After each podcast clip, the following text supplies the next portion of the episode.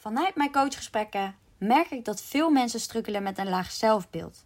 Dit had ik ook. En dat heeft gevolgen op hoe we dus in het leven staan. Een gebrek aan zelfvertrouwen belemmert je om voluit te leven en het leven te creëren waar jij eigenlijk zo naar verlangt. Een leven waarbij je echt kan voelen wat je wilt en wat bij je past zonder afhankelijk te zijn van de mening van anderen. Daarover ga ik vertellen in deze podcast. Hey, wat leuk dat je luistert. Ik zit weer op mijn zolderkamer, uiteraard. En het is niet meer zo koud, want het is ook niet meer zo koud buiten. Het zonnetje schijn, scheen net in ieder geval. Nu is hij weer even weg. Maar het is wel heel fijn dat we alweer een beetje richting de lente gaan. Waar ik het vandaag over wil hebben is over vertrouwen. Maar meer in de richting van vertrouwen op je intuïtie, vertrouwen op je hart in plaats van je hoofd. En zonder continu te kijken naar wat anderen daarvan vinden. Of misschien wel wat anderen juist uitstralen naar jou en jij daar wat van vindt. Ik straalde naar buiten altijd uit dat ik het allemaal wel voor elkaar had. Super happy mm, naar buiten, maar van binnen voelde ik me eigenlijk best wel klein en onzeker. Zo noemden ze mij vroeger altijd het kleine, blije, blonde meisje met de paarse fiets. Want ik reed op een paarse fiets altijd naar school en vooral naar onze hangplekken toe daarna. En daarvoor gebruikten we bruggetjes, bruggetjes waar we op konden hangen en afspreken. Uh, tunnels als het regende bijvoorbeeld. En bij gebouwen op muurtjes, bankjes. Uh, zeker in de zomer was dat heel fijn. Dan was het lang licht s'avonds. En er scheen daar een heerlijk zonnetje nog. Konden we uren praten en gezellig gek doen. En ik vond die periode ook heel belangrijk om erbij te horen. Uh, iedereen moest ook altijd weten dat ik er was. Ik uh, tetterde altijd overal bovenuit. Uh, en om erbij te horen ging ik denk ik ook gewoon roken. Vond ik dan stoer of zo. En ik wilde geen moment missen. Alle leuke momenten moest ik bij zijn. En als ik dan af, achteraf hoorde dat ik er niet bij was bij een moment waar ze iets hadden uitgehaald of waar ze enorm hadden gelachen, dan voelde ik me ook echt dat ik daarvan kon balen. Van stom, had ik ook bij moeten zijn in die periode had ik veel bevestiging nodig om te voelen dat ik dus goed genoeg was. Ik denk dat veel mensen dit wel herkennen uit de puberteit, dat je de angst hebt om er niet bij te horen. Zo heb ik ook in die periode allerlei soorten kleding gedragen, zoals skaterkleding, van die mega wijde broeken en met van die korte topjes erop. En een periode dat ik heel veel zwart droeg en dan zo'n zwarte lijn onder mijn ogen had. En ook wel zo'n kinky periode. Oh, dat klinkt heel fout trouwens. Maar ik bedoel eigenlijk meer van die gekleurde kleding en zo. En ik weet geen eens meer. Uh, in ieder geval heel fout, denk ik. Maar hè, op dat moment vond ik dat gewoon leuk. En iedereen moet ook gewoon doen wat hij leuk vindt natuurlijk. Maar ja, ik kon wel merken dat ik in een identiteitscrisis zat. Omdat ik elke keer gewoon aan het zoeken was wat ik wilde en wat ik leuk vond. Ik wist gewoon niet wie of wat ik moest zijn. Ik voelde me mega verdwaald in mezelf. Ik deed maar wat. Het enige wat ik als pubermeisje wist is dat zij mij zagen als een blij en spontaan meisje. En positief. Ik was meestal wel gewoon heel positief, optimistisch. En aan dat plaatje moest ik dan ook altijd voldoen. Buiten bij hele goede vriendinnen. Natuurlijk kon ik ook wel gewoon zeggen wat er op mijn hart lag. In die periode was ik nog niet zo bekend met goed genoeg zijn. Als puber ben je ook enorm gevoelig over wat mensen van je zeggen. Zo hebben ze mij een tijdje gepest met uh, bijvoorbeeld kikkerogen, omdat ik bolle ogen had of zo. Ik was dan een pispaaltje omdat ik in die periode een vriendje had. Dat is ook wel grappig trouwens, want dat is, een, dat is een vriendje die ik dus nu weer heb, na zoveel jaar weer.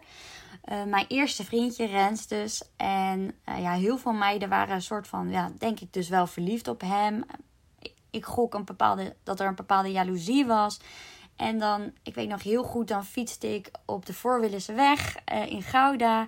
En met mijn paarse fietsje. En dan uh, zag ik alweer die meiden aanlopen. Of die, ja, aan de andere kant van het water. Dan dacht ik, oh, daar gaan we weer. En dan, ja, kikkeroog, kikkeroog. En als ik het dan nu dat woord zo hoorde, denk ik, ja, hoe erg is dat? Maar op zo'n moment voelde ik me wel heel kwetsbaar. En ik had wel een hele grote mond in die periode, maar eigenlijk een heel klein hartje. En ook op dat moment, als iemand dat zei, dan raakte mij dat gewoon. En dan trok ik me ook juist altijd terug. Dat was dan op dat moment wel mijn beschermingsmechanisme. Dan, ik was dan niet iemand die dat gevecht aanging. Toen geloofde ik ook alles wat iedereen zei. Dus ik ging mij focussen juist op de negatieve kanten van mezelf. Dan keek ik in de spiegel en dan zag ik inderdaad bijvoorbeeld die kikkerogen. Dacht ik, ja, ik heb inderdaad, mijn ogen liggen wel een stuk dieper of zo. En dan, keek ik dan, dan kijk je verder en dan zit je in zo'n negatieve focusmodus dat je ook nou, ik zag dan ongelijke lippen, een dikke buik. Ik dacht, ja, ik heb inderdaad wel dikke bovenbenen. En toen kwam natuurlijk social media. Dus toen, het begon geloof ik met See You Too. En daarna kwam Hives. Ja, Hives. En toen kwam ook nog Sugar Babes en Super Dudes voor de dudes. Uh, waarbij het dus ook belangrijk was, dacht ik, uh, hoe je eruit zag. En ja, daarom werd in één, in één keer ook uiterlijk heel erg belangrijk. En als ik dan thuis kwam van het hangen, dan was het ook het eerste wat ik deed. Is achter die grote ouderwetse computer met zo'n, op zo'n, die zo op zo'n computertafel staat, die je, waarbij je je toetsenbord kan uitschrijven naar voren, weet je wel. Lekker retro. En dan uh, ging ik al scrollend door die fiets en dan zakte eigenlijk al meteen mijn zelfvertrouwen weg. Nu weet ik dat jezelf vergelijken met het online leven van anderen je dus niks oplevert. Uh, alleen maar juist negativiteit en onzekerheid, een onzeker gevoel. Doe jij dat? Ga jij ook online scrollen tussen al die mensen en denken: oh, die is zo uh, sportief, die is zo. Uh, die heeft het allemaal zo voor elkaar, die heeft zo'n mooi gezin, die hebben van die leuke vriendinnen. Of ja, of die gaan zo leuk met elkaar om. We laten vooral onze hoogtepunten zien online en niet onze struggles en dieptepunten. Je krijgt dus een soort vertekend beeld van de werkelijkheid. Zo zag ik dus allemaal perfecte families. En ik had dat niet in die tijd. En zo ontstonden er ook allemaal verhalen in mijn hoofd. Allemaal droombeelden, allemaal sprookjesbeelden eigenlijk. Waar, terwijl, ja, niemand leeft in zo'n sprookjesleven. Dus ga je jezelf op dat moment zielig vinden en minder waardig. En ga je verlangen naar iets wat er niet is en ook niet eigenlijk bestaat. Want wij leven niet in een sprookjeswereld uh, met uh, Aladdin en Jasmine. En ze leefden nog lang en gelukkig. Het leven is gewoon in contrast altijd met ups en downs. En dat is ook nodig, zie ik nu. Maar dat zag ik niet toen ik zo klein was, zo jong was. Dan wil je ook die sprookjesfilms gewoon geloven. En eigenlijk wil je dan ook uh, een Jasmine bijvoorbeeld zijn. Ik weet nog dat ik vroeger een kinderfeestje had bij de McDonald's. en dan maakten we daar soft ijsjes en dan um, ja, hamburgertje mocht je dan bekleden, zeg je dat zo. Een augurkje op doen en een beetje saus en en dat ging je dan daarna opeten. En toen werd er gesminkt. Dus dan mocht iedereen een karakter uitkiezen of een, een, een figuur uitkiezen. En dan koos ik ook Jasmine. En iedereen koos toen iets van Jasmine en Pocahontas was in die tijd heel hip. En dan voelde je je ook even een echte prinses.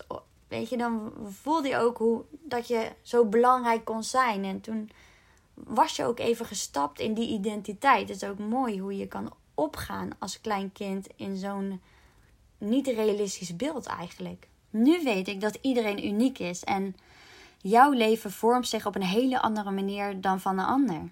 Dus iedereen heeft een andere achtergrond met andere struggles en andere dromen en doelen. Dus een goede tip: als je, je, wil, als je je zelfvertrouwen wilt vergroten, stop dus dan met focussen op anderen en focus meer op jezelf. Stel mensen op Instagram of Facebook die triggeren jou, dus je ziet iets voorbij komen en je bent eigenlijk jaloers. Of je hebt er dus een andere emotie bij dat je een beetje boos wordt zelfs. Of weet je, dat is dan een hele duidelijke trigger. Dan kan je twee dingen doen. Ontvolgen. Makkelijk. Je loopt er dan wel een beetje van weg. Dus je doet niks met je trigger. Maar het kan je wel helpen uh, om daar dan niet meer jouw energie in te stoppen. Want het is negatieve energie. En jij wilt je focussen op positieve energie. Want je wilt je goed voelen. Ik bedoel, je leeft maar één keer. Dus waarom zou je niet goed willen voelen? Of onderzoek je gevoel. Dus welke emotie ervaar je als je dat ziet en waarom? En als je daarbij een antwoord hebt, kan je nagaan waar komt die dan vandaan?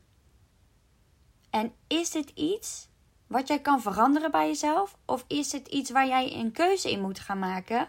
Als dat ook iets is wat jij graag wil. Misschien verlang je wel heel erg ergens naar wat anderen ook hebben. Ga dan kijken hoe jij dat kan bereiken. Wat is de eerste stap die jij kan nemen om ook dat te gaan doen, bijvoorbeeld? Want je mag doen waar jij je goed bij voelt. Ook als je daarin iemand nadoet. Als je het maar doet op jouw manier, uiteraard. Als je het maar in jouw jasje giet. Nou, om nog even verder te gaan uh, op mijn, met mijn verhaal. Ik vond mezelf daarbij, naast het uiterlijk en het dik zijn, et cetera, vond ik me ook heel erg dom. Daar heb ik ook al wel eerder over gesproken. Uh, dat heeft mijn hele leven gewoon achtervolgd ook. En ook mijn hele leven beïnvloed. Want dit, dit is zo'n grote overtuiging. Als je dit zo ervaart, dan ga je je ook voelen als een dom meisje. Dan is, dan is het niet meer alleen een gedachte. Dan denk je dat je dat ook bent. Maar weet dat je niet je gedachten bent. Dat is een hele belangrijke. Als ik dan bijvoorbeeld een toets had, dan werd ik van tevoren al mega zenuwachtig. Dan lag ik in mijn bed s'avonds met pijn in mijn buik. En dan ging ik woelen in mijn bed. Dan kon ik niet slapen. Werd ik bijvoorbeeld s'nachts wakker. Weet je, dat had invloed op alles. En want ik zei tegen mezelf, dat waren die gedachten die, die zeiden tegen mij: Ik kan het toch niet. Het heeft geen zin. Ik begrijp het gewoon niet. Ik zie het niet. En met deze instelling weet ik nu, werkt het inderdaad ook niet. En ga je dus ook die toets niet halen. Of, weet je, je of, net, of net halen, maar ga je nooit die hoge cijfers halen die je misschien wel zou willen. Omdat je je focust op het niet halen of het niet goed kunnen doen. Dus echt voelen en vertrouwen op mijn intuïtie heb ik niet geleerd in die periode. Dit is ook niet iets waarover gesproken werd bij mij thuis bijvoorbeeld. Of ja, je krijgt ook niet les daarin op school. Hoe je hiermee om moet gaan met je gevoel. Of je krijgt les in rekenen, in van alles. Maar uh, niet in voelen of uh, intuïtie, uh, dat soort dingen. Als er moeilijke situa situaties waren, waarbij ik bijvoorbeeld een negatieve emotie ervaarde, zoals verdriet, ging ik juist een lijst maken, bijvoorbeeld met plussen en minnen. Dus toen het uitging met een vriendje op mijn zestiende, toen kon ik hem echt niet vergeten. Hij had echt mijn hart gebroken. En ik accepteerde ook gewoon de situatie niet. Ik ging er tegen vechten. Ik zag niet op dat moment dat hij niet goed voor mij was. Ik zat elke avond op dat zolderkamertje, want ik ben gek op zolderkamers. Toen sliep ik ook op een zolderkamer. En met mijn uh, Britney Spears posters en mijn Backstreet Boys uh, posters. En zat ik daar uh, sip te wezen en me zielig te vinden. En op bed te huilen. En op een, op een moment bedacht ik me ineens: nee, ja, ik moet hier iets mee. Want ik kwel mezelf hiermee. Dit is niet een. Dit, zo wil ik me helemaal niet voelen. Dus toen heb ik een papiertje gepakt en ben ik alle plussen en minnen gaan opschrijven van die persoon. In die periode keek ik ook heel veel Dr. Phil. Ik weet niet of je dat kent. Op RTL 4 is dat volgens mij. Was dat ooit? Ik weet niet of het nog steeds zo is. Dus misschien had ik het daar ergens gehoord of zo. En toen ben ik dat gaan opschrijven. En dat gaf mij ook de bevestiging dat die verkering eigenlijk helemaal niet goed voor mij was. En dat lijstje moest ik dan ook elke keer van mezelf lezen als ik me weer rot voelde om uit die slachtofferrol te blijven. Dat ik daarmee de bevestiging kreeg: oké, het is oké zoals het is. En daarmee kon ik het dus accepteren. Dus ik had met deze externe hulpmiddel als het ware, wat ik gebruikte, ehm, ja, leerde ik vertrouwen weer op mezelf. Weet je, je kan dit vinden dus in je intuïtie, in je hart, uh, in je gevoel. Maar je kan er ook een hulpmiddel voor gebruiken om bijvoorbeeld even alle plussen en minnen op papier te schrijven. En zo kom je er vaak ook wel achter dat sommige dingen niet bij je passen of juist wel. Het geeft een heel goed beeld. Maar het is fijner om het gewoon te voelen. Want pas later, een paar jaar terug, merkte ik hoeveel ik eigenlijk met mijn hoofd dus beslis. Dat ik de keuzes maak en alles afweeg met mijn hoofd. En dat ik eigenlijk dus nog steeds als die puber van toen denk, die continu alles aan het afwegen was. Dit geeft echt dus enorm veel onzekerheid. Je bekijkt bijvoorbeeld de voor- en nadelen in situaties. Dus je bent enorm aan het uh, conclusies trekken, interpreteren hoe dingen zijn. Of je houdt juist heel erg rekening met wat anderen zeggen. Maar wie zegt dat dat de waarheid moet zijn? Wie zegt dat dat jouw waarheid is? Nu weet ik dat mijn intuïtie dus altijd gelijk heeft. En dat is mijn waarheid. Het hoeft natuurlijk niet iemand anders waarheid te zijn. Dus vertrouw daarom meer op je eerste gevoel voordat je hoofd ermee vandoor gaat. Dit helpt mee om je zelfvertrouwen te vergroten. Dit helpt juist mee om je zelfvertrouwen te vergroten. We zitten zoveel in ons hoofd, waardoor we de verbinding met onze eigen wijsheid en gevoel verliezen. Met ons hoofd gaan we het buiten ons zoeken door bevestiging te vragen.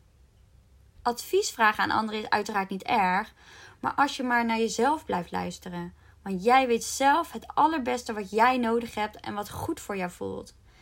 En toen ik er dus achter kwam dat ik dat eigenlijk nog steeds vanuit mijn puberteit mee had genomen naar nu. En daarom nog steeds met mijn hoofd die beslissingen maakte. Omdat ik toen ja, ook niet beter wist. Maar ik nu veel beter kan voelen wat wel goed bij me past. Ben ik ook echt die switch gaan maken. En hoe luister je nou naar je gevoel? Door ook momenten niks te doen ben ik achtergekomen. En niet continu maar door te willen gaan. Want we leven zo makkelijk in een sleur. We, we werken, we zijn bezig met de kinderen bijvoorbeeld. Je luistert altijd misschien wel naar muziek. Uh, wat ook heel erg kan ontspannen natuurlijk. Je kijkt tv. En we staan zo aan de hele dag. Je krijgt zoveel prikkels binnen continu. Waardoor je soms vergeet stil te staan. En uh, om in het nu te zijn. Uh, ja, je vergeet om stil te staan. En je vergeet om in het nu te zijn. Dat is hem. En je vergeet gewoon te voelen. Je staat niet meer, uh, je denkt niet na over: oké, hoe voel ik me nu? Is het hoe ik me wil voelen? Weet je, welke stap kan ik maken om me beter te voelen? Nee, je gaat er gewoon, je stapt er eigenlijk als het ware overheen. Je gaat in overlevingsmodus. Dus de drie tips die je hier alvast uit kan halen, is onderzoek je gedachten. Dus waarom voel je wat je voelt? Stop met jezelf vergelijken met anderen. Dus op Instagram, met scrollen op Facebook, uh, mensen die jou triggeren, kies ervoor. Ga of ontvolgen of ga nadenken: oké, waarom voel ik dit zo? Ben je jaloers? Ga kijken: is dit iets wat je eigenlijk ook zou willen? En hoe zou je dit anders voor elkaar kunnen krijgen? Want overal, uh, overal zijn oplossingen voor. Alles is, alles is mogelijk op deze wereld. Jij creëert echt je eigen leven door zelf, zelf bepaalde keuzes te maken. En ga je focussen op de positieve dingen. Kijk bijvoorbeeld waar je wel trots op bent. En wat je misschien wel, wel mooi vindt aan, aan jezelf. En focus je daarop. Weet je, wees dan tevreden met wat je ziet. Wees dan blij met bijvoorbeeld, ik ben heel blij met mijn haar. Ik heb heel vol haar. Weet je, focus je dan daarop.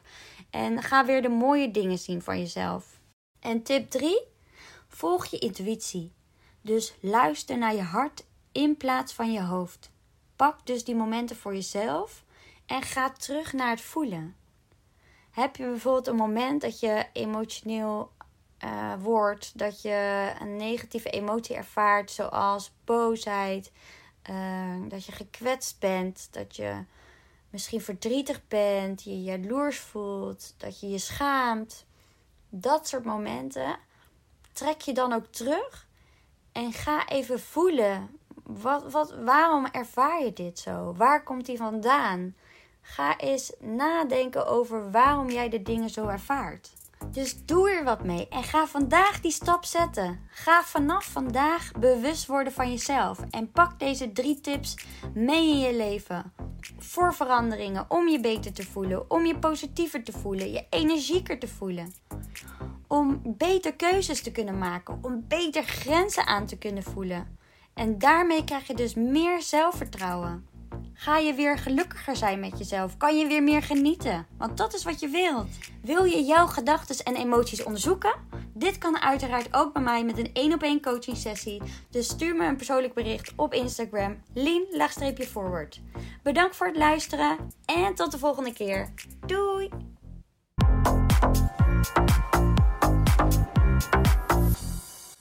Dat je hebt geluisterd. Deel het op Instagram om ook anderen te inspireren en tag mij. Het zou mij enorm helpen als je deze podcast gaat volgen en als je een review achterlaat op iTunes via Apple Podcast. Zo word ik beter vindbaar en kan ik daarom nog meer mensen helpen. Bedankt. Doei!